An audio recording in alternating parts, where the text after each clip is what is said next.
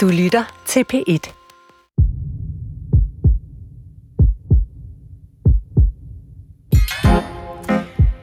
Hvor sidder din lever? Har du måske lidt levertræthed? Leveren er et overset organ, men som den vakse lytter måske har fanget, så bruger jeg, dagens vært Maja Thiele, faktisk mere tid på at være leverlæge og leverforsker, end jeg bruger som radiovært. Så i dagens program hiver vi delen dylme leveren ud af skyggerne. Leveren er det vigtigste organ, som du ikke aner, hvad laver. Den er en ren svejterkniv, der renser blodet, styrer sukkerstofskiftet, laver byggeklodser til vitaminer og hormoner, lagrer fedt og stivelse, dirigerer kolesterol, aminosyre og sukkerstoffer i blodet, er vært for 80% af immunforsvaret, laver galle, snakker sammen med mikrobiomet, tarmfloraen, og så er der lever sygdommen. Uha! De er som en ninja i skyggerne, den snigende dræber. Man kan nemlig ikke mærke sin lever. Og hvis du går til din egen læge den tro, at en blodprøve med en måling af levertallene kan, begynde, øh, kan afsløre begyndende skade på leveren, ja, så kan du godt tro om. Hvis man først får symptomer, så er skaden sket. Og den blodprøve, som de praktiserende læger bruger allermest, det der hedder ALAT, den er lige så i anførselstegn god, som at slå plat eller krone. I dagens Sygt Nok fejrer jeg leveren sammen med to næsten lige så leverivrige gæster. Velkommen til Sygt Nok. Og dermed altså også velkommen til mine to gæster, Peter Holland Fischer, overlæge og lektor i leversygdommen på Aalborg Universitetshospital, og Bolette Friedrichsen. Og så skal lige... Bolette, er du formand for kvinde for Dansk Selskab for Almindelig Medicin? Jamen, jeg er formand. ja øhm, Peter, altså, øh, passer det nu, det jeg siger? Er leveren den stille dræber? Eller den snigende dræber? Det, det, det passer øh, langt hen ad vejen. For øh, det, du øh, viser til, det er, at mange kan gå i flere år med leversygdom og have ganske få symptomer på det. Og så når dagen kommer, og leveren ikke længere kan følge med, så er man lige pludselig svært handicappet, invalideret og har voldsomme symptomer, og hvor vi faktisk har ganske store udfordringer med at behandle det. Øh, men øh, vi plejer at sige, at øh, der er bare en øh, naturlæge i familie, familiejournalen, der skrev, at træthed er leverens smerte. Så, så øh, træthed, og det kan Bolette nok snakke mere om, det er virkelig et almindeligt fænomen i den danske befolkning. Og det er bestemt ikke alle, der er trætte, der har leversygdom. Så det er en af udfordringerne, det er, at de symptomer, der måske er der, er, er noget, som man ikke måske lægger mærke til hverdagen. Mm. Og så når dagen kommer, så er man godt nok syg og dårlig. Ja, og som kan skyldes meget andet, så hvis folk kommer og siger, at de er trætte, så er det ikke lige nødvendigvis lige præcis. det første, de tænker lige på. Præcis. Så, så altså, man kan jo gå 10-20 år øh, og danne arvæv i leveren som, som tegn på længerevarende skade i leveren og ikke have nogen symptomer. Og noget af det har også gør, at gøre med det her fantastiske, at leveren ikke har nogen smertefibre i sig selv. Altså leveren har sådan en bindehinde, som, som holder lidt fast på, på leveren. Den ligger der op under øh, højre ribben. Øh, og, og, øh, og, og den bindehinde indeholder smertefibre. Øh, men, men leveren selv, den kan man brænde i og skære i, og det kan man ikke... Øh, det kan man ikke mærke Altså på den måde, der er leveren jo et fantastisk organ. Og det, man skal huske, det er, at hvis man pludselig en dag for eksempel bliver øh, kørt over, og halvdelen af leveren falder af, så går der to uger, så kan man ikke måle, at man har nedsat leverfunktion, for den er fantastisk god til at regenerere, altså bygge sig selv op igen. Det vigtige her, det er, at det er en stor skade. Det farlige, som du nævner, det er den lille skade, der sker hver dag, hvor den fine arkitektur, som, som leveren er meget afhængig af, hvordan levercellerne er i forhold til hinanden, bliver forstyrret, og så får vi problemet. Og, og Bolette, nu, nu sagde jeg jo, at leveren er øh, det øh, oversete organ. Øh, hører du øh, tit folk i din øh, øh, praksis komme og sige, at jeg tror, jeg tror simpelthen, der er noget galt med min lever? Ja, men det forekommer, men jeg vil sige, det er da ikke tit netop, som du siger, øh, så giver den ikke lyd fra sig før langt hen i forløbet.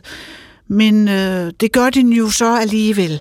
Fordi når vi undersøger forskellige andre tilstande, som folk kommer med bekymringer og symptomer, hvis de er for fede, hvis de har blodmangel, hvis de har for højt kolesteroltal, så tager vi nogle prøver, øh, øh, som viser, at der er nogle andre organer, der fejler noget. Og så begynder vi at gå ind i det og ser for eksempel, nå, øh, jamen altså din levertal er fine, men øh, triglycerider, som er et, et, øh, et, et, et af kolesteroltallene, det er godt nok højt. øh, må du drikker for meget, øh, og så tager vi snakken der, fordi så kan vi samtidig fange det, inden det bliver til en leverskade, fordi der er andre organer, der reagerer på alkoholskade. Mm. Og nu nævner du netop alkohol, og det, jeg tror, vi bliver nødt til at snakke om, om elefantbejeren i rummet, øh, øh, for det, det er jo det, der fylder mest. Øh, øh, det er jo 80 procent øh, hjemme i Danmark i hvert fald af alt sådan skrumpelever, som er relateret til alkohol. Ja, det vil jeg godt anfægte en lille smule.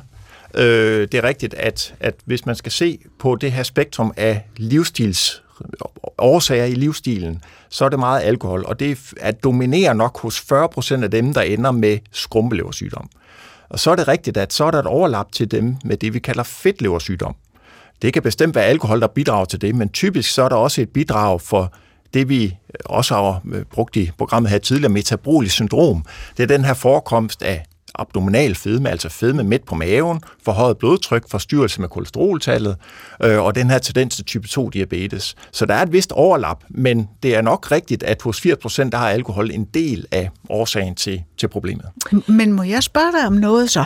Fordi at, øh, jeg synes jo nok, jeg oplever øh, et par stykker, der har forhøjet levertal, som ikke drikker, men som er overvægtige, og hvor vi så får det undersøgt, og så er det jo en fedtlever, jeg har bare aldrig oplevet nogen dø af fedtlever, fordi hvis de er så overvægtige, at de får fedtlever, så når de skulle dø af noget andet. Det er selvfølgelig ikke noget, jeg kan trøste med. Du skal ikke være ked af, at du har fedtlever, for du skal nok nå at dø af blodprop i hjertet i stedet for.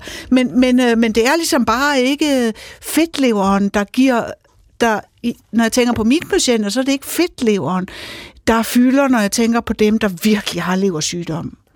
Det, er, det er en rigtig god pointe, øh, for du er fuldstændig ret. Ser man blandt de patienter, som også har svær fedtleversygdom, så nummer et dræber, det er kardiovaskulær sygdom. Altså, altså blodproppet hjertekarsygdom. Blodpropper i hjertet, blodpropper i hjernen, som ja, Så du skal ikke være ked af, at du har fedtlever, for du skal nok nå at dø en blodprop i hjernen i stedet for. Det er et svært budskab ja, at komme det, med, ikke? jeg, jeg plejer også at sammenligne det med, med noget, altså øh, øh bunker af hø, ikke? Og, og herhjemme, der er der en 4% af danskerne, der drikker øh, så meget, at de er i risiko for at udvikle øh, kronisk leverskade, hvis, hvis alkoholforbruget bliver ved. Øh, og der vil være en cirka en fjerdedel af dem, som, som med tiden udvikler skrumpelever. Sådan slag på tasken. Øh, det vil sige, der skal man altså, der er der ret mange nåle at finde i en høstak, som sådan er til at overskue. Øh, vi har til gengæld, altså 25 procent af befolkningen har fedtlever. Øh, så selv hvis det kun er 4% af dem, som øh, udvikler skrumpelever, altså relativt øh, få, så er det stadig øh, en meget, meget, meget stor høstak med øh, alt i alt mange nåle i. Så det er jo i virkeligheden øh, et ret stort problem, at vi ikke bare kan sige, at du har fedtlever, du vil med sikkerhed øh, få problemer med leveren, men, øh, men vi vil, for vi vil jo gerne sende folk de rigtige steder hen. Er man i risiko for, for at fejle noget med hjertet, så skal man jo til en hjerteafdeling. Det er helt centralt, Maja, for hvordan øh, vi skal håndtere det med leversygdomme også de næste år. Fordi at, øh, det er nok ikke gået nogens næse forbi, at vi bliver tykkere og tykkere her i Danmark, i Europa og i hele verden. 51 procent af danskere er overvægtige. 17 procent er svært overvægtige. Og der stiger risikoen for fedtleversygdom, og der stiger risikoen for, at man får en alvorlig fedtleversygdom med arvæv på leveren. Og det er det samme, vi ser, som sagt, i, i hele verden. Så vi skal simpelthen blive bedre til at finde dem blandt den ene million danskere, som har fedtlever, som vi skal koncentrere vores energier øh, på og prøve at hjælpe. Og hvad man så øh, kan gøre for det, det, det skal vi nok komme tilbage til, men øh, egentlig synes jeg lige, vi skulle give lytterne øh, sådan et øh, kursus i leversygdom, fordi nu har vi snakket noget om arvæv og kronisk leverskade og skrumpelever, øh, men der er jo også andre ting, altså leverbetændelse. Hvad, hvad, hvordan forstår du, Bolette, ordet leverbetændelse? Ja. Jo, jo, men altså, der er jo en sygdom, der hedder hepatitis, som betyder leverbetændelse, det er en smitsom virussygdom, og den findes i forskellige udgaver, men man kan jo godt få leverbetændelse af andre grunde. Der er stort set ikke nogen øh, øh, virus, øh, luftvejsvirus, der ikke også kan sætte sig på leveren i et eller andet omfang. Som regel er det forbigående. Og så er der jo alle byllerne og alle parasitterne og alle de andre mærkelige ting, der kan give betændelse på leveren. Men den store ting, det er jo nok øh, hepatitis A, altså smitsom leverbetændelse, som ikke er særlig udbredt i Danmark. Men vi har der nogle stykker, i min praksis har vi der nogle stykker indvandrere, der kommer med den. Og dem skal vi jo så også lige være opmærksom på. Og, og det er jo noget helt andet end det, vi kommer til at fokusere på resten af, af, af udsendelsen, fordi der har man altså en akut øh, øh, stresset lever og nogle levertal, der virkelig er oppe i røde felt. Der snakker vi i, i tusinder i det her alat-tal. Og, øhm. og der snakker du før om, at øh, den stille dræber, og når det bliver den her akutte leverbetændelse, så er den ikke stille mere. Ej, så bliver man svært dårlig, forkvalmet, gul i øjnene, øh, der, der, der, der er der andre boller på suppen. Og, og der har også været nogle eksempler med, med svampehepatitis. Så altså, selve ordet hepatitis, det betyder bare en betændelse i leveren. Det kan jo skyldes hvad som helst, om det er virus eller, øh, eller svampe eller øh, medicin, øh, kan jo også øh, give en hepatitis. Og, og jeg tænker også, øh, at vi bliver nødt til at sige, at på verdensplan, så de her virus, der giver leverbetændelse, du nævnte hepatitis A, hepatitis B og hepatitis C, og vi kan fortsætte dernede af, men især hepatitis B og hepatitis C giver sådan en rigtig træls kronisk betændelse i leveren, som ender med skrumpeleversygdom og leverkræft. Og der kan man sige, det er ganske sjældent her i Danmark. Du nævnte, at du havde nogen, der kom fra andre steder i verden. Men på verdensplan, der regner man med, at der er omkring 3-400 millioner mennesker, der har kronisk hepatitis B. De er smittet som spædbørn, smittet deres mor eller legekammerater. Der er 100 millioner mennesker, der har hepatitis C, svært alvorlig sygdom, og der er for de to, der er der nok 3 millioner dødsfald om året på grund af det. Så hvis vi lige træder et skridt tilbage og på global, der er der virkelig også noget at hente der. Jo, og, og når vi nu har fået øh, hovedet af egen navle, øh, så kan man sige, at det er jo sygdomme, som kan forebygges. Der er en virkelig effektiv vaccine mod hepatitis B. Der er en nu en kur mod hepatitis C, en Nobelpris øh, kur mod hepatitis øh, C, som, øh, som, som er klar til brug. Og det, det er meget magtpålæggende at, at, at fortælle om, at der, der er virkelig noget, vi kan gøre her på global plan. Øh, hvor at, øh, som sagt, behandlingen, som jo, da det kom frem for otte år siden, så kostede det ca. 450.000 at behandle en enkelt patient. Øh, prisen er blevet meget lavere nu, men den skal selvfølgelig endnu længere ned, sådan at alle øh, her på jordkloden har mulighed for behandling. Og så skal vi selvfølgelig også udbrede den vaccine der. Og så skal vi have rent vand til alle, så de ikke får hepatitis Lige præcis, og mad til alle. Ja. Og, og så fik vi lige klapset, ja. klapset de globale problemer af. Hvis vi, hvis vi fokuserer lidt på skrumpelever som den her snigende øh, djævelske dræber, altså øh, 10-20 gode år uden nogen synderlige symptomer, og så begynder symptomerne at komme. Hvorfor bliver man syg af skrumpelever? Peter? Altså, der, der, der er flere komponenter i det. Dels så får man simpelthen, at man mister levercellemasse. Og du nævnte, at leveren er sådan en multikunstner, og er simpelthen fuldstændig central i mange af kroppens funktioner. Så der, man mister simpelthen håndværkere til at gøre arbejdet. Så øh, får man også øh, det her eget væv. Det gør, at man får problemer med blodgennemstrømningen i leveren. Så trykket i de blodkar, der fører op til leveren, det stiger. Og det er det, der giver anledning til, at man får overknuder af spiserøret, som kan gøre, at man får blodstyrtning. Det kan give væske i buhulen, buvattersot eller acides, og en masse afledte problemer. Så det er sådan en kombination af, at man mangler sine leverceller og den her forhøjet tryk, portal hypertension, hvis vi skal have det fine ord på, som giver et spektrum af komplikationer, og fælles for dem, det er, at de er farlige. Blodstyrtning, det siger sig selv, det vil vi gerne undgå. Acides, væske i buhulen, det er faktisk også farligt. Det er et signal om, at nu er man kommet langt ud.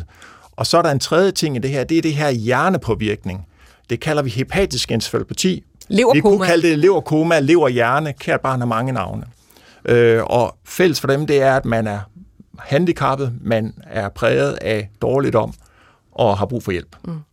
Ja, og så, og så de der generelle symptomer, altså udtalt træthed, simpelthen ikke kunne overkomme noget. Øh, muskelsvind er også øh, kendt symptom. Man kan ikke, øh, på grund af den dårligt fungerende lever, så begynder kroppens muskler simpelthen at fordøje sig selv, øh, så, så, øh, så man, man øh, taber muskelmasse i enorm grad. Hvis vi lige holder lidt fast i det her leverkoma, det er jo det, det er et dybt fascinerende symptom, øh, og virkelig uhyggeligt. Øh, Øh, så man kan have nogle mennesker, som har skrumpelever, og så er der et eller andet lille ting, der lige slår dem ud af kurs. For eksempel en blærebetændelse, øh, som hos øh, normale raske slet ikke burde betyde noget. Og så ligger de altså i dyb koma, og man kan overhovedet ikke komme i kontakt med dem. Nogle har behov for at komme på intensiv og få hjælp med at trække vejret, øh, men kan vågne op igen øh, og, og øh, kan altså nogle dage eller uger efter øh, øh gå op og, øh, og, og være nærmest som sig selv. Øhm, og, og Bolette Friedrichsen, du, du fortalte, du ser jo nogle gange de her leverpatienter, som, som øh, øh, er indlagt hos øh, Peter Holland Fischer eller, eller mig selv øh, på Odense Universitetshospital, men som, som kommer hjem i, i, i mellemtiden. Hvad, hvad er det, de fortæller dig? Jamen, øh, der er det, det sidste stadie der af leversygdommen, der glider de frem og tilbage mellem at i og for sig at have en nogenlunde fornuftig hverdag, hvor de egentlig har det meget godt og kan tulle lidt rundt. Øh, jeg har haft nogle stykker, en boede på plejehjem og en boede selv. Jamen, så kan de egentlig tulle lidt rundt og, og øh, øh, gå ned og købe og snakke med deres venner og, øh, øh, og forhåbentlig kun købe lysøl. Det ved jeg desværre ikke helt præcis. Og så så sker der et eller andet, og så vælter de, og så øh, skal de indlægges, og så skal de have sukkervandstransfusioner. Og så vågner de sgu op igen, og fungerer igen. Så det, det er noget med, at der skal øh, plejehjemmet eller hjemmeplejen og den praktiserende læge selvfølgelig vide, når det er på vej, at så kan man måske redde det, inden det vælter med nogle af de her ting. Og der, var, der kunne det være rigtig godt at få noget mere viden ud af jeres butik, om hvad vi kan gøre for vores øh, patienter, som ikke er indlagt hele tiden, men er hos os, men som har de, de sidste faser. Vi, hvis vi kunne få et bedre samarbejde omkring dem, det kunne være rigtig spændende. Jeg vil sige noget, noget øh, som, som kan vise, hvor alvorlig øh, sådan noget leverkoma er, det er, at hvis man, hvis man møder en, en, øh, en person med øh, skrumpelever og tendens til leverkoma, så i nogle tilfælde, øh, så er der jo lavet sådan eksperimenter med at bede dem om at udfylde en fuldstændig almindelig kryds og tværs, altså eller dem, øh, man kan se i DSB-bladet, øh, sådan virkelig øh, simpelt niveau. Øh, og, og i visse tilfælde, selvom det er folk, der umiddelbart virker til at fungere nogenlunde normalt, mm. jamen altså, de kan ikke engang ramme øh, de sorte felter med bogstaverne, og det er fuldstændig volapyk, det der står.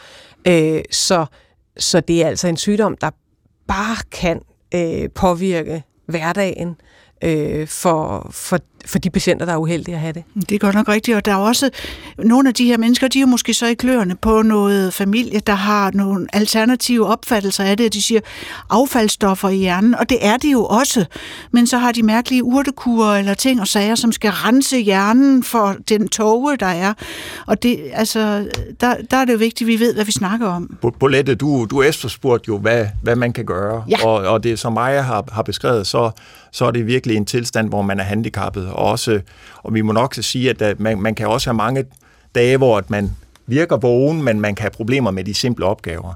En test, vi bruger, som man kan øve sig på derhjemme, det er Animal Naming Test, hvor man simpelthen i løbet af et minut skal sige så mange dyrearter som muligt. Og hvis man ikke kan sige mere end 15, så har man et problem. Okay. Men tilbage til, hvad man kan gøre for at hjælpe, fordi det er sådan en, det er jo meget simpelt, fordi øh, der er et simpelt trick med at give den noget afføringsmiddel, laktulose. Og det er sådan et af de bedste eksempler, vi har på, hvordan det er at påvirke tarmfloren, øh, for at få, at folk får det bedre. Ideen er, det jeg plejer at sige til mine patienter, det er, at man har en tarmflora, som er lidt uheldigt sammensat, og som danner nogle giftstoffer. Og så har man en lever, der ikke evner at nedbryde de giftstoffer hurtigt nok, og så påvirker de hjernen, og de påvirker det på en bedøvende måde. Og, og så det er den ene måde, man kan gøre det på. Og så har vi også, at man kan bruge noget antibiotika, simpelthen noget, der slår bakterierne ihjel og ændre tarmfloren. Så vi har nogle ting, vi kan gøre. Men udfordringen, det er lige præcis hos dem, som ved første øjekast, første samtale, virker vågne og klare. Og der er vi simpelthen også afhængige af, at vi har familiemedlemmer og praktiserende læger, der melder tilbage og siger, hov, der er et eller andet helt galt her. Øh, og så, nu har vi nævnt selvfølgelig, når man spørger en læge om noget, så siger vi noget medicin tilbage. Men, men det vigtige, det er jo, at vi skal starte med at sige, at de skal have noget at spise. Øh, og ikke alkohol lige præcis, Nej. vi skal fjerne skadevolder, men de simpelthen have noget at spise. Og, og en enkelt anekdote, der er, at jeg startede i 96 som lægevikar på leverafdelingen på Aalborg sygehus. Der kom en patient tilbage fra intensiv, som var død nær i leverkoma. Og jeg fik faktisk at vide, at han skulle bare ned for at have sin sidste dage, og så skulle jeg holde i hånd. Mm. Så vågnede han op. Jeg var dybt fascineret. Og det første, han gjorde, det var, at han noget at spise. Så gik jeg ud og fandt en ostemad. Og så gav jeg ham den her ostemad. Og så kom sygeplejersken ind og råbte af mig, ej, du slår manden ihjel! Fordi jeg havde givet ham protein, der var i den her ost. Siden han har man fundet ud af, at de skal have masser af protein. Det er det, de overlever på. Så det er bare for at sige, at nu har vi sådan sagt, at når man ender i det her slutstadie, så er der ikke noget at gøre. Det er der. Vi Ja, bliver er bedre og bedre til at behandle den. Jamen, jeg bliver helt varm om hjertet, ikke? fordi at, at jeg har oplevelser, der er helt parallelle. At en af dem, jeg havde, der, der boede der på pl- plejehjem, han havde også sukkersyge, og derfor ville øh, plejepersonalet ikke give ham laktulose, for det var jo sukkerholdigt. Og de ville jo heller ikke give ham sukkervand, fordi han havde jo sukkersyge, så han måtte ikke få det her. Så det vil sige, hvis jeg kommer og siger, men det skal I jo, fordi det er jo det, der er ordination. Nej, men de vidste bedre, for de havde en diabetessygeplejerske, og øh, de havde fået kontraorder. Og der kunne det bare være rigtig godt, hvis vi kunne samtidig lave nogle fælles konferencer. Øh, øh, øh, øh, sygehusspecialisten, som i det her tilfælde er en leverlæge, og øh, familielægen, og så det øh, plejepersonale, der skal passe dem, og så lægge den her plan, så vi alle sammen forstår det. For hvad er det, jeg skal sige til mine patienter, når de siger, hvorfor, hvad har det med min tarmflora at gøre? Du lytter til Sygt Nok. Mit navn er Maja Thiele, og med mig i studiet er Peter Holland Fischer, overlæge og lektor i leversygdomme på Aalborg Universitetshospital, og Bolette Friedrichsen, Dansk Selskab for Almen Medicins øh, formand. Og øh, vi er simpelthen taget hul på et program om leveren, og det er jo i anledning af, at jeg i min øh, hverdag, når jeg ikke lige er inde på P1, øh, altså forsker i leversygdomme og er leverlæge. Øh, så det ligger mig meget på hjerte.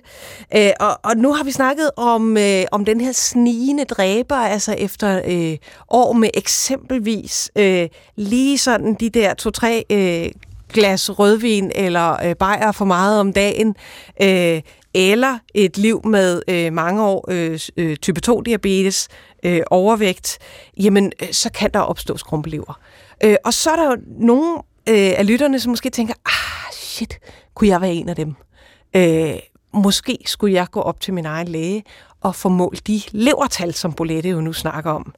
Øh, og, og der er Peter Holland Fischer og jeg selv jo en lille smule mere tilbageholdende med i hvert fald at fejre levertallene sådan endegyldigt.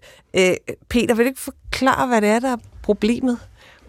Ja, altså de klassiske levertal, de siger noget om omsætning af leverceller. Så det kan faktisk, øh, det kan godt være en markør for, for leversygdom. Men Altså er der leverceller, der går i stykker? Lige præcis. Som for eksempel, hvis Lige man har præcis. det her leverbetændelse på grund Lige af et præcis. virus, så vil der hele tiden være nogle det leverceller, der går i Men stykker. problemet er, at man kan sagtens have leversygdom, og levertallet er fuldstændig normalt. Og det er det, der, er- der er en udfordring mm. med de levertal der. Så, så man kan ligesom sige, at der er to klasser. Ikke? Der er dem, der siger noget om, er der leverceller øh, eller galleceller, der går i stykker? Øh, er der galle, der ikke kan komme ud af leveren? Øh, og så er der en anden klasse af levertal, som siger noget om, hvordan fungerer leveren? Altså kan den nu det, den skal? Laver den de størkningsfaktorer, som den skal til blodet? Laver den de øh, æggehvidstoffer, som den skal? Øh, de her leverfunktionstal, de begynder jo først at blive skæve, når leveren er rigtig alvorligt syg. Så der er det ved at være for sent. Øh, og de øh, levertal, der siger noget om levercellerne og gallecellerne inde i leveren, jamen de er ikke nødvendigvis øh, øh, unormale, øh, selvom man er en af dem, der danner arv. Og for at gøre det endnu sværere, så, øh, så selvom vi kalder det et levertal, så kan det også komme fra andre organer. Og, og øh, når så folk går til lægen, som for eksempel til dig, øh, Bolette Friedrichsen, h- hvad er det, hvad kan få dem til at efterspørge levertallene? Altså, mm. hvad er det typisk for nogle ting, hvor, mm. hvor folk kommer og siger, Ej, skulle, skulle, øh, skulle, øh, skulle vi to ikke øh, sikre, at jeg får taget de levertal, Bolette? Skulle vi tage nogle levertal? Ja. Altså, øh, der kan jo være øh, typisk tre historier. Enten at man har en i familien, der lige er død af leverkræft, og så tænker man, det er åbenbart smitsomt, eller arveligt, eller noget. Så må vi jo ligesom få en snak om, hvad der er op og ned i den her historie. Så hvis man har haft en oplevelse tæt på, så tænker man, det kunne have været mig, jeg må hellere få det undersøgt. Andet er selvfølgelig, at man kan have nogle symptomer, som for eksempel træthed, eller hvad ved jeg, og så tænker man, jeg vil egentlig godt have undersøgt, om jeg mangler noget, eller om der er et eller andet organ, der er ved at stå af. Men den tredje og øh, øh, bedste næsten, vil jeg sige, det er, når folk faktisk har en fornemmelse af, at de nok drikker for meget, øh, og er egentlig bekymret for, om de egentlig kan tåle det, de drikker. Fordi det er et åbent vindue til at få en snak om, at der, er jo- der er jo mange andre... Dels kan der være mange grunde til, at man drikker for meget, men hvis du selv synes, det er for meget, så skal vi måske tage en snak om, om, øh, om det. Øh, uafhængig af, om det nu er leveren, fordi der er jo mange andre organer end leveren, der tager skade af, at man drikker for meget. Mm. Så der skal vi ikke, øh, der skal vi bruge det som, som et godt springbræt til at finde ud af, hvad vil du med dit helbred? Men, men hvis nu jeg sidder her øh, øh, og siger, jamen altså, når man kigger på undersøgelser om, om alkohol og leveren, og, og så øh, kigger på det her alat-tal, mm-hmm. som ligesom er den, den værste øh, i klassen af levertal, øh, den har en nøjagtighed i forhold til at opdage tidlig leverskade, som svarer til at slå plat eller krogen. Mm. Det vil mhm. sige, halvdelen af dem, som har leverskade, de vil have normale øh, tal, og halvdelen af dem, som ikke fejler noget med leveren, de vil have forhøjet tal. Hvad tænker du om det? Nå, altså, vi tager jo et batteri af forskellige øh, prøver, hvis det er folk, de snakker om træthed og for meget alkohol. Øh, og det er let, er let af en af dem, men jo ikke den eneste. Øh, vi tager også nogle tal, der for eksempel kan vise, om du har B-vitaminmangel. Det ser du samtidig, hvis du drikker for meget. Og nogle andre tal, som viser, om dine blodceller er blevet for store. Det ser du også samtidig, hvis du drikker for meget.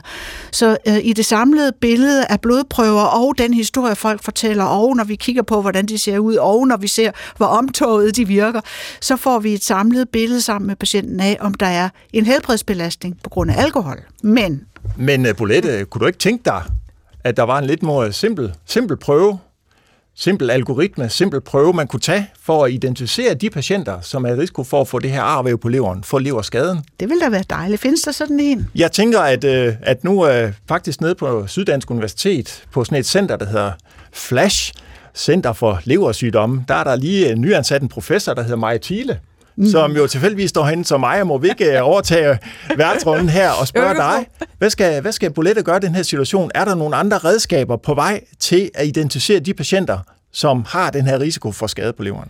Jamen altså, tak for øh, spørgsmålet, Peter. Det, det er virkelig dejligt at få mulighed for at sige noget, fordi altså, Bolette har jo allerede øh, sat fingeren på det, at det er jo, det er jo et mønster, øh, som man kigger efter, så man nøjes jo ikke med at tage én blodprøve.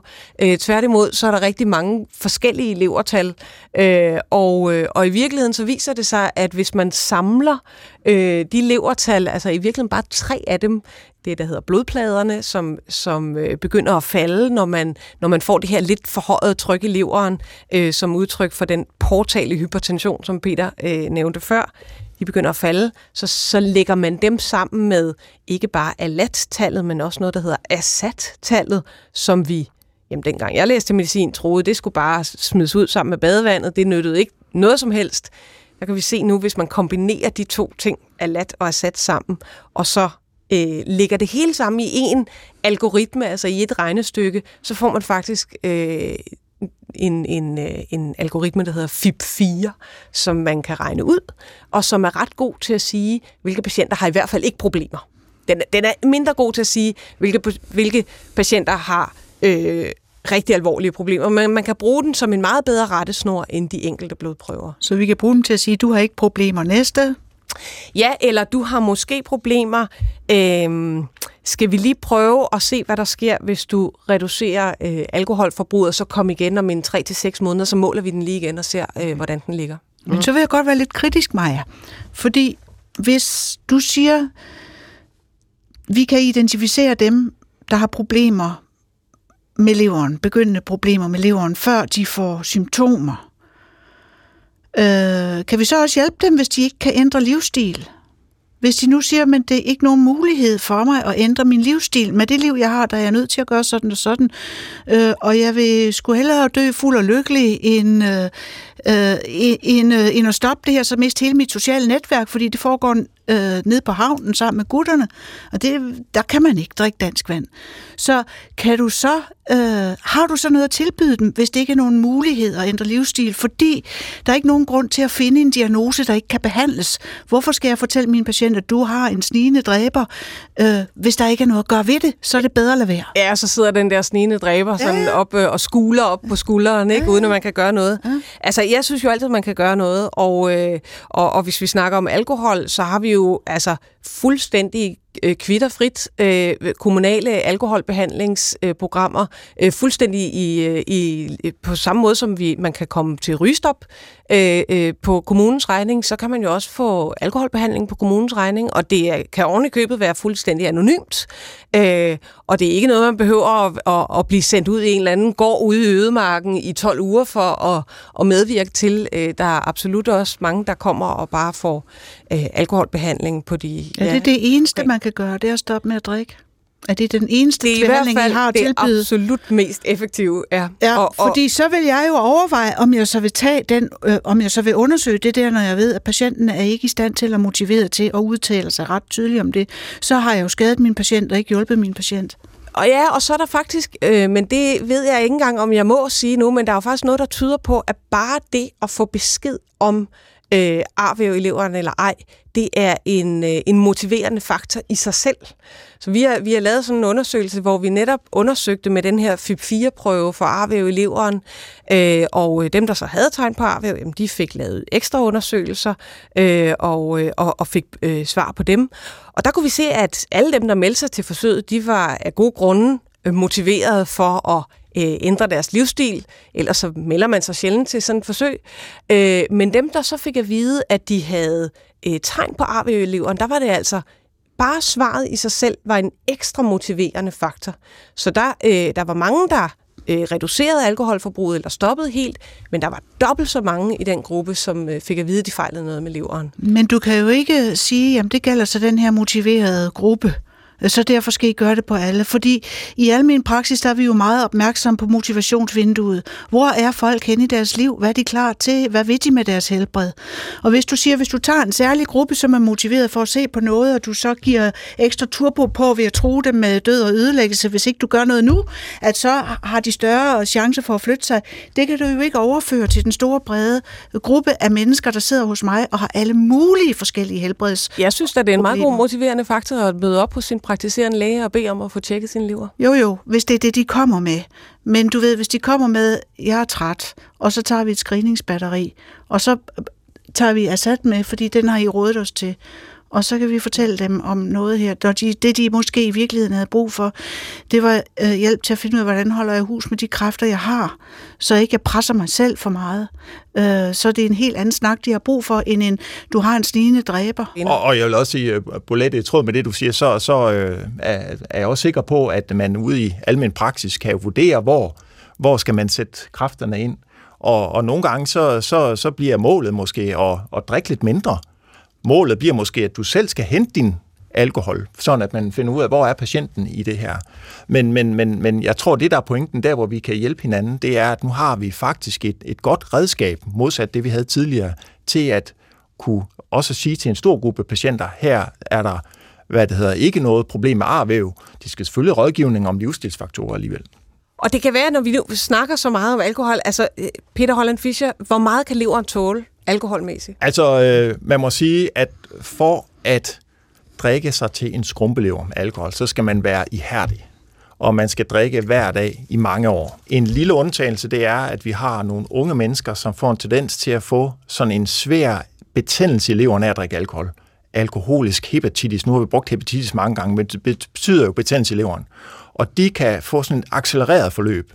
Men og der skal lidt mere til end bare sådan lige... Det, det er ja. typisk efter ja. en, en, en festivalsæson, hvor man har meldt sig mm. til alle landsdeles mm. festivaler. Eller der har også været eksempler på øh, folk, der har været øh, guides øh, nede i solkysten. Eller der, der, der, der skal virkelig meget til, og for langt de fleste, så, så kræver det, det, det mange år.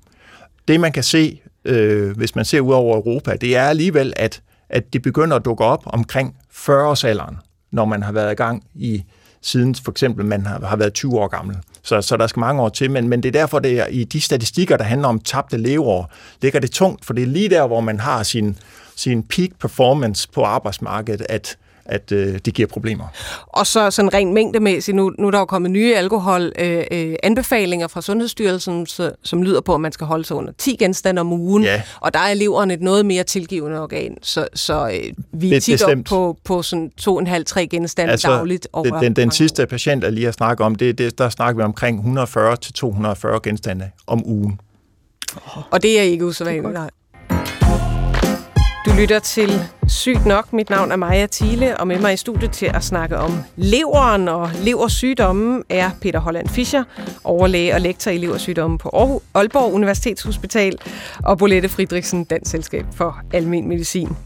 Øhm, Og, og, og vi har øh, sådan nævnt lidt behandling, og øh, jeg kan godt øh, afsløre, at leverlæger det er ikke dem, der skovler penge ind fra medicinalindustrien. Altså, vores yndlingsmedicin, det er noget af det billigste medicin, der overhovedet findes. Det er afføringsmedicin, som øh, Peter øh, nævnte tidligere. Det er også beta-blokker, altså et årtier gammel øh, medicin, som man øh, normalvis giver øh, for hjertet. Øh, så er det vitamintilskud, så er det ernæringstilskud, som vi, som vi virkelig øh, bruger meget, altså spis spis noget mad. Mm. Øhm, så er der kommet lidt øh, nogle dyre dråber. Der kom øh, hepatitis C-medicinen øh, for, for nogle år siden, som øh, var rigtig dyr og stadig er øh, dyr. Så er der kommet øh, tilskud med det, der hedder albumin, som er sådan æggehvidestof, som man også kan give til nogle af de allermest syge leverpatienter. Øh, og så er der jo noget rigtig spændende på vej, som, som ikke nødvendigvis øh, er meget, meget dyrt, men som er meget, meget interessant, nemlig øh, forskellige former for manipulation af øh, mikrobiomet, altså af tarmfloraen. Øh, det her afføringsmiddel, som vi bruger rigtig meget af, laktulose, som er sådan et, et lidt fedtet, meget sødligt øh, øh, øh stas, som man drikker, det, øh, det er ikke bare for afføringen til at løbe hurtigt igennem, det surgør også afføringen en lille bit smule og ændrer på den måde sammensætning af tarmflora øh, og, og til en lidt mere gavnlig form for tarmflora. Og så er der øh, rifaximin, som er et, et type antibiotika, altså en type penicillin, som man giver til rejsediarré når, øh, diarré normalt, og, øh, og som vi øh, faktisk ved har en rigtig god forebyggende effekt mod øh, leverkoma, altså det her, øh, den her tendens til at blive fuldstændig skrubforvirret, øh, når leveren ikke fungerer. Men Maja, kan du ikke lige forklare mig og mine patienter, hvordan i alverden kan tarmfloren påvirke leveren? Fordi at bevægelsen går jo fra leveren og ud til tarmen, der ryger jo ikke lort op i leveren. Nej, heldigvis da, heldigvis da. Men og dog. Men, og dog. Ja, ja. Men, men, øhm, men, men det vi spiser og det vi drikker, det ryger jo lige ned i tarmen og bliver fordøjet af, af, af ned i tarmen. Dels af fordøjelsesenzymerne, men bestemt også af de bakterier, som jo, øh, ja, hvad skal vi sige, fermenterer øh, øh, noget af det og, og, og, og, og klipper det i stykker og jo, men hvordan det op. kan det påvirke leveren? Ja, og, og de bakterier, de, jo, de har jo et stofskifte. De er jo aktive. Øh, de er jo i gang med at arbejde, fordi de fordøjer. Øh, og, og nogle af de stofskifteprodukter, som bakterierne laver, de kan snilt komme over den der ganske tynde øh, slimhinde og videre over i blodbanen. Og øh, alt det blod, som kommer fra tarmene, det går mm. direkte over i leveren og, og kan påvirke leveren. Sådan. Så det er ikke via, ja. det er ikke via gallegangene? Nej, oh. Der er simpelthen et, øh, et, et, et tæt samarbejde mellem hvad det hedder, tarmfloraen, mikrobiomet, og så de immunceller, som der er masser af i, i leveren. Og man bliver mere og mere opmærksom på det. Man har, jeg tror faktisk, at vi i leververden har været first movers på det, men lige nu kan næsten alle kroniske sygdomme jo forklares med en eller anden form for forstyrrelse, det her tarmmikrobiom. Øh, men, men, men her tror jeg faktisk, måske vi var først. Ja, jeg ved det ikke helt. Øh, men noget af det, der er med, som også sker, faktisk når man får kronisk leversygdom, det er den her barriere, man får utætte tarm, en utæt tarmvæg. Så lige pludselig så bliver leveren præsenteret for mange flere af de her bakterieprodukter, mm. og så bliver det endnu mere vigtigt for, hvordan ens øh, sammensætning af bakterier er. Så der er jo øh, fra vores kolleger på Aarhus Universitet, de er lige nu i gang med et, øh, et lodtrækningsforsøg, hvor man vil give øh, fæsestransplantation, altså simpelthen give andres øh, rask lort til øh, syge skrumpeleverpatienter for at se, om det forebygger øh, udviklingen af nogle af de øh, symptomer og komplikationer. På og som er mange af de her studier, så, så ser man jo tydeligt hos de allersygeste leverpatienter, at deres tarmflora er anderledes. Men er det hønen eller ægget? Er tarmfloren anderledes på grund af leversygdommen, eller er det lever, tarmfloren, der påvirker leveren? Øhm, der er jo lidt, der tyder på, at det måske nok er tarmfloren, der påvirker leveren. Der, der var i hvert fald et, øh, et, et ret øh, interessant lodtrækningsforsøg øh, her fra i år øh, fra, fra London, hvor man havde givet det her øh, rejsediarré-medicin øh, til, til halvdelen af, af, af nogle skrumpeleverpatienter og givet nogle kalkpiller øh, til den anden halvdel. Og der kunne man altså se, at øh, dem, som øh, fik øh, antibiotika, dem, der fik rejse øh, medicinen. De havde mindre tendens til leverkoma, men hvad vigtigere var, øh, deres mikrobiom blev altså mere normaliseret øh, af øh, af medicinen. Øh, hos, hos skrumpeleverpatienter, der er det faktisk sådan, at det mikrobiom, man har inde i mundhulen, altså det, der sidder mellem tænderne og på tungen og, og rundt på slimhinden, det minder øh, meget om det mikrobiom, der sidder nede i tyndtarmen og tyktarmene. Altså man sluger simpelthen en masse bakterier, og de, de bliver ikke rigtig clearet af, af mavesækken og mavesyren. Øh, og det er ikke så godt. Man, man har ligesom nogle, nogle familier af mikrober, som hører til øh, hver deres sted nogle typer i mundhulen, nogle typer i tyndtarmen, nogle typer i tyktarmen, og sådan skal det gerne forblive. Øh, men de her skrumpeleverpatienter, de har altså det, der hedder en oralisering af, af hele deres tarmsystem, og det kunne øh, den her nye type antibiotika, rifaximin, det kunne den ændre på og, og prøve at føre lidt tilbage til normal. Øhm, og, og så er der jo øh, det, som Bolette Fridriksen efterspurgte tidligere, altså noget medicin, som rent faktisk kan fjerne arvæv fra leveren. Der er jo også spændende ting på vej. Jeg ved ikke, Peter, øh, vil du fortælle lidt? Altså, ja, det, der er lige præcis en del eksperimentelle studier, det er stadigvæk på tidlige stadier. Så er der en del for fedtleversygdom. Er der nogle spændende studier, hvor man er kommet langt i det, vi kalder fase 3-studier, hvor man simpelthen ved at teste det mod placebo, altså det her kalktablet. Og der er målet faktisk at prøve at få mindre arvæv i leveren, og de forløbige resultater er, er meget lovende.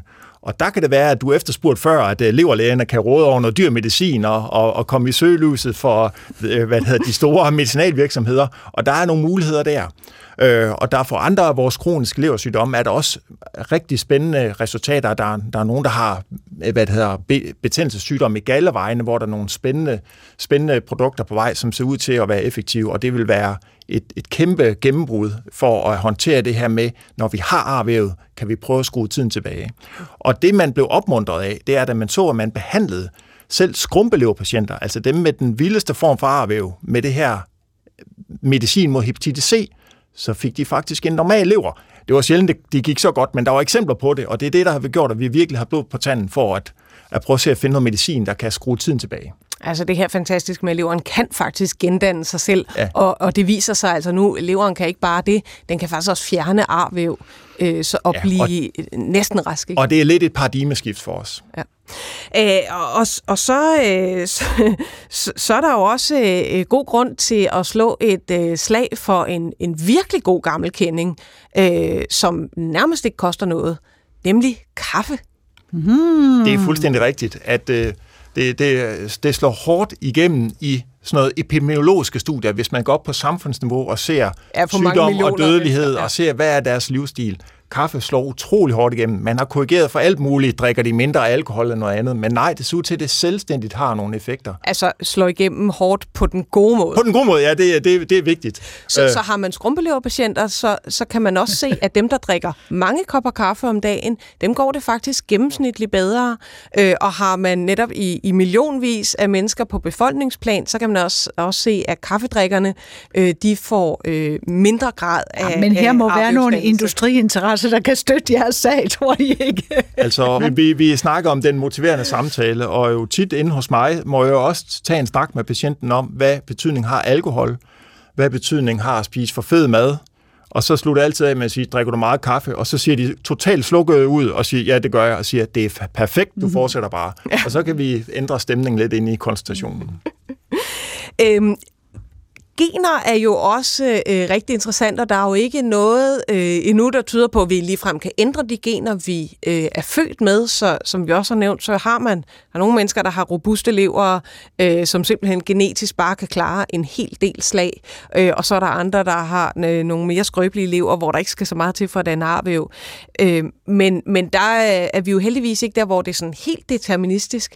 Der er danske forskere fra Københavns Universitet har også lavet øh, studier både med med fysisk aktivitet og med overvægt, hvor man kan se, at hvis man, hvis man har nogle uheldige gener og er fysisk aktiv, så kan man faktisk fjerne den genetiske ulempe, man er født med, øh, og, og komme ned og, hvad kan man sige, være i samme risikogruppe som, som øh, folk, der ikke er født med de her risikogener. Så, så, øh, så måske bliver det også en del af fremtiden for os leverlæger at lave gentests og så øh, rådgive øh, derefter. Altså, det er jo tråd med det, du fortalte, Bolette, om, at vi skal jo på mange niveauer prøve at komme ind til den enkelte patient. Hvad der hjælper den enkelte patient, og der er det en vigtig del af det. Jeg tror, at et lavpraktisk ting, som ville kunne hjælpe mange af de patienter, jeg har haft, der har været svært syge af deres leversygdom. Det var, at vi kunne holde nogle konferencer, tværsektorielle konferencer, øh, omkring de her patienter. At det koster altså kun en videoopkobling, at vi kan komme til at snakke sammen om, hvad er en god plan her, så vi ikke skal ikke de blinde i hver vores sektorhalvdel, men patienten kan høre, mine to vigtigste læger, leverlægen og familielægen, taler sammen, og de bliver enige om at gøre sådan og sådan, øh, for det er det, jeg gerne vil. Så det, det tror jeg altså vil, vil rykke mindst lige så meget som nok så dyre nye præparater. Mm. Jo, så kan man, jeg synes også, man kunne slå et slag for, for noget, du nævnte før, Bolette, når vi snakker om, om øh, fedtlever, som ikke skyldes alkohol, men som skyldes øh, type 2-diabetes, at der er der jo øh, noget, der tyder på, at noget af det mere moderne øh, øh, type 2-diabetes-medicin, øh, som, som hedder GLP-1-agonister, øh, altså medicin, som i virkeligheden imiterer nogle tarmhormoner, øh, at det virker rigtig godt mod diabeten, det får også folk til at tabe sig, og sørge mig om ikke også, det har en gavnlig effekt på leveren. Øh, så der kan man jo øh, pludselig tilbyde noget, øh, som rent faktisk ikke bare øh, fokuserer ind på, på leversygdom, men som kan, kan hjælpe øh, folk med diabetes med også at øh, ændre deres risiko for hjertekarsygdom og leversygdom i samme, i samme hug. Og, og det er der, vi har brug for jeres ekspertise, Bolette, fordi I har jo et fantastisk setup og redskaber til at håndtere de her patienter med type 2 sukkersyge og de her forstadier blodprøvekontroller. Og det, der kunne være mit håb, det er, at øh, Maja og jeg kan prøve at lave de her redskaber, som I kunne anvende også i den samtale, sådan at øh, det her med fedtleversygdommen kommer ind i, naturligt ind i den samtale, fordi fedtleveren er en del af det her metaboliske syndrom med type 2 sukkersyge. Men det synes jeg lyder som en rigtig god idé, og jeg ser det jo sådan, at hvis vi har et organ som nu her, leveren, der begynder at øh, lide og sætte ud og skrænte, ikke? altså så har man øh, øh også, også længe før man får symptomer, så har, man, så har man brug for en behandling. Og når man begynder at få symptomer, inden man bliver rigtig syg, så har man også brug for lindrende behandling. Øh, og det kunne være rigtig fint, hvis, øh, hvis vi fik noget, øh, hvis vi kunne arbejde sammen omkring, hvad er det for ting, vi skal være opmærksom på, og hvordan kan vi hjælpe de her patienter på et tidligt stadie. Også selvom de måske ikke kan kureres, men så kan de hjælpes alligevel. Øh, Bolette, er der andre øh, eksempler på, hvis man ja, øh, går til lægen og, og, og præsenterer sin læge for, for en eller anden udfordring, at lægen så lige kobler op netop med et videolink med, med specialisterne på hospitalet? Altså, det er jo på vej ind, ikke? Det er jo en, en ny ting i vores overenskomst, at vi kan gøre det. Og det kræver selvfølgelig også et setup på sygehusene, at de får det her til at køre. Så der skal du gå tilbage til din region og sige, jeg har hørt, at man kan få sådan noget, det vil vi gerne have på vores afdeling, så kan vi nemlig snakke sammen. Det, men vi... det, er, det er sjovt at spørge, Bolette. Ja. Fordi uh, vi, det, det er ikke så fancy endnu, men, men vi har startet en, en service hos os med sådan, ja. det, vi kalder en speciallægetelefon. Så de praktiserende læge ja. har en hel time om dagen, hvor de kan ringe ind vi har, vi har hotlines, og det har vi ja. til stort set alle øh, organspecialisterne på sygehusene. Og det sætter vi meget pris på. Og nogen har udvidet åbningstid, og nogen har en time, men alle har et eller andet. Og der får vi en utrolig masse hjælp, og samtidig mens patienten sidder hos os. Øh, fordi så kan patienten også høre og byde ind, og hvis nu specialisten siger, jamen hvad med dit og hvad med det, så kan man jo så stille spørgsmål videre. Så der bliver en fornemmelse af at slå kreds som patienten, og det er rigtig, rigtig effektivt. Det er medicin i sig selv. Altså det er lægen som lægemiddel, at patienten kan høre, at de her to læger interesserer sig for min situation, og de taler sammen om det. Det i sig selv er motiverende. Øh, men men øh, hotline telefonen er god, og vi vil gerne have den udvidede udgave, hvor vi også kan have patienten og måske patientens ja. pårørende med på en, en videoforbindelse og kan tale sammen. Jeg har haft nogle eksempler, nogle gode oplevelser med det med nogle kræftlæger øh, i Region Nord, som var med på på lejen. Nogle patienter, der simpelthen bare ikke vil på sygehus af forskellige grunde. Så kunne vi ordne det på den måde. Så det er altså øh, gode råd hermed øh, givet videre øh, til øh, vi alle dem, der vi arbejder videre med det bagefter, det er helt sikkert. Jeg synes her til sidst, øh, så lad os lige slutte af med, med nogle myter, fordi øh, indledningsvis så sagde jeg, altså eleverne er det vigtigste organ, som du ikke ved noget om. Øh, og det, og det, når, når man ikke ved noget øh, så øh, opstår der automatisk øh, mange myter. Øh, så jeg har taget sådan en lille række med, og så vil jeg øh, høre øh, jeres mening om det. Øh, blandt andet har, har programmets producer her på Instagram kunne følge en historie om, om en leverudrensning, som øh, altså efter sine måned ud i, at øh, Instagrammeren øh, simpelthen kvitterede med øh, nogle store gallesten direkte ud i toilettet. Hvad, hvad kan det være? Det, det, lyder, det lyder uhyggeligt. øh, det, det er ikke en spøg at have gallesten. Øh, det er godt nok noget, de mange, rigtig mange danskere har, hvor de hygger sig ind i galleblæren og ikke gør ballade. Men når først de begynder at kravle ud i gallevejene, og med risiko for at sætte sig fast, så, så løber det mig lidt koldt ned ad ryggen, den historie der. Øh, og, og mig bekendt, så er der gjort mange forsøg på at ændre sammensætningen af gallen i håb om, at den færre gallesten. Men det er meget, det, der, der er et enkelt lægemiddel, vi, vi har forsøgt med, men, men, men i, inden for lige min verden, så har vi ikke rigtig noget, der virker der. Så og jeg stiller mig også, lidt tvivlende. Og der er også nogle tilfælde, øh, altså i sjældent grad, hvor, hvor patienter får en, en gallesten, der sætter sig fast, og så hvad kan man sige, så hopper den ligesom fri. Men det er jo ikke gallesten, man kan se. Altså, jeg, jeg vil sige, hvis det har været sådan nogle store kugler, så har det ikke været gallesten. Øh, helt enig. Og, og, og, øh, og en leverudrensning, det har jeg øh, aldrig hørt om øh, før. Jeg vil sige, leveren er jo, er jo igen sådan dejlig, meget tilgivende organ, så hvis man fjerner det, som øh, skader den, så reparerer den sig selv øh, fuldstændig uden øh, hjælp af noget, øh, noget udrensning eller noget som helst. Man skal bare øh, spise sådan øh, svaren til, til nogle, nogle gode kostråd. Så, øh. du, du har fuldstændig ret. Den er fantastisk til at indstille sig til, hvad man nu får at spise og så indrette sig efter det. Og, og når vi nu snakker om, hvad man skal spise, så er det det med fedterleveren. Altså, vi har nævnt fedtlever nogle gange, og igen sådan en, der er jo ikke nogen, der rigtig ønsker sig sådan en gul, stiv foie vel? Man vil gerne helst have sådan en dejlig øh, mørke rødbrun slatten øh, lever, så, så man kunne tænke sig, at det nok ikke er så gavnligt at spise meget fedtholdigt. Der er, der, er ikke, der, der er ikke lighedstegn mellem at spise fedtholdigt og så få fedt på leveren. Nummer et, det er den samlede mængde kalorier, og det er, om man bevæger sig. Det er nok det, der afgør. Så snakker du også om generne, som nok også har betydning for, om man får fedt på leveren. Jo, og så er der faktisk nogle ret sjove øh, studier, hvor man har undersøgt sådan en klassisk øh, diabeteskost, altså øh, fedtfattig, øh, høj på, på sådan de gode øh, kulhydrater, øh, versus sådan en meget fedtrig diæt, det der hedder low carb, high fat, altså lav på kulhydrater, meget høj på fedt.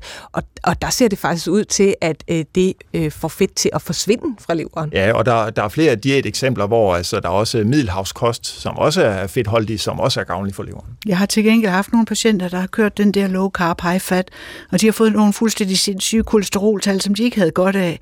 Så jeg vil ikke anbefale den, øh, uden at man tænker øh, lige over, hvad, altså, fordi noget er godt, så er det jo ikke sikkert, at meget er bedre. Øh, øh, jeg, jeg synes jo også... Jeg vil sige, hvis man også vælger at køre bacon-diæten som en, en, en low-carb, high-fat, så, så, så er det nok den forkerte form for fedt, man, ja, man, øh, man vælger. Det kan godt være lidt der. Men jeg, jeg vil bare lige... Altså, jeg har selv færdet lidt i sådan nogle spirituelle kredse, der havde nogle tanker om, renhed var godt, øh, og altså skulle man være på saftfaste, eller måske endda på vandfaste, og så skulle man også have skyllet tarmen ud godt og grundigt, så alle affaldsstoffer kom ud af kroppen. Det er jo bare, øh, som vi har snakket om i dag, bare ikke sådan, kroppen fungerer. Det kan godt være, det er godt at være ren, i, ren af hjertet, men det er altså faktisk ikke ret godt at være ren i tarmen, for der skal helst være en rigtig stor mængde forskellige bakterier og ting og sager, for at den fungerer godt. Så man skal ikke overfortolke det der med renhed. En anden myte, øh, som, som jeg øh, hører, som øh, ikke handler om udrensning, øh, men handler om, om for meget, øh, det er medicin. Altså, jeg, jeg synes tit, jeg hører øh, patienter sige, åh, jeg får simpelthen så meget medicin, det kan da ikke være godt for leveren. Hvad siger man til dem? Og det siger man, at øh, der, der kan være noget om snakken, fordi at, øh, hvad det hedder, meget af det medicin, vi bruger, skal nedbrydes i leveren, i leveren og omsættes. Og noget der, hvor problemet kan være, det er, at øh, de kan konkurrere om at bruge de samme enzymsystemer til at blive nedbrudt. Øh, og der er også nogen, der kan give leverskade, så man skal have omtanke hos dem, der får meget medicin, mange forskellige typer medicin. Og det kender du garanteret også til, Bolette. Inde på sygehuset, når man kommer ind, bliver præsenteret for et problem. Vi skal hurtigt finde svar med at give noget mere medicin. Men det er lægeteknik. Mm. Lægekunsten her, det er at bruge mindre og bruge den rigtige medicin til patienten. Og det gælder også for eksempel antibiotika. Vi kan jo se, at der er en tilbøjelighed til, at de småbørn eller øh, børn, der har fået meget antibiotika for mellemørebetændelser, ting og sager, op igennem deres barndom, de har et ringere mikrobiom. Man har simpelthen fået slået øh, en række bakterier ihjel, hver gang man giver en penicillinkur. Så på den måde, så er det jo også skadeligt for leveren. Det er bare ikke direkte skadeligt, men det er af, af nogle omveje. Men en vigtig, hvad skal vi sige, sidemyte måske at aflive her, det er, at der, der er jo rigtig meget medicin, der kan give en påvirkning af levertallene som tegn på, at, at leveren bliver noget stresset af medicinen. Der er nogle leverceller, der går i stykker, og så stiger øh, levertallene. Øh, når man så fjerner medicinen igen, så falder levertallene ned og bliver normal igen, og så har leveren altså ikke taget varig skade. Det er rigtigt. Så kommer leveren så fuldstændig igen. Det er jo, det er jo stort set kun øh, en type medicin, som kan give sådan kronisk arvævsskade i leveren. Og, og vi skal altså også bare lige skynde os og sige, når vi snakker om det her, I skal blive ved med at tage jeres medicin, indtil jeg snakker med jeres læge om det. Hvis I stopper med at tage øh, al medicin, fordi nu har I hørt et radioprogram med tre læger, så, så, øh, så, så er det værre end ingenting. Altså, der er ting, der skal trappes gradvis af, men det er jo altid godt at få en snak med sin læge om, om man måske kunne reducere i en lang medicinliste. Jo, og så, så er der jo også Panodil, som rigtig mange har hørt om, fordi man ved, at, at der er nogen, der øh, overdoserer med Panodil i, i selvmordsøje med, og, og kan få øh, rigtig svær leverskade, og i nogle tilfælde, altså leveren simpelthen sætter helt ud. Øh, men, men der må man bare sige, altså Panodil inden for øh, vanlige doser, det kan leveren altså sagtens tåle. Og øh, vi giver også øh, snilt Panodil til folk, der har skrumpelever. Lige præcis, og, og, og overordnet så er leveren igen et taknemmeligt organ, øh, også over for det medicin, vi giver den. Ja. Og det blev altså de sidste ord i dagens program om leveren. Tusind tak øh, til mine to gæster, Peter Holland Fischer, overlæge og lektor i leversygdomme på Aalborg Universitetshospital, og Bolette Fridriksen, formand for Dansk Selskab for Almen Medicin. Øh, mit navn er Maja Thiele, og øh, udover at være P1-vært, så er jeg altså som sagt leverlæge og leverforsker, så det har været øh, sådan en lille hyldest til leveren i dag. Det var Victoria Tuveno, der producerede, og hvis I er interesseret, så kan I finde alle vores andre tidligere programmer på DR Lyd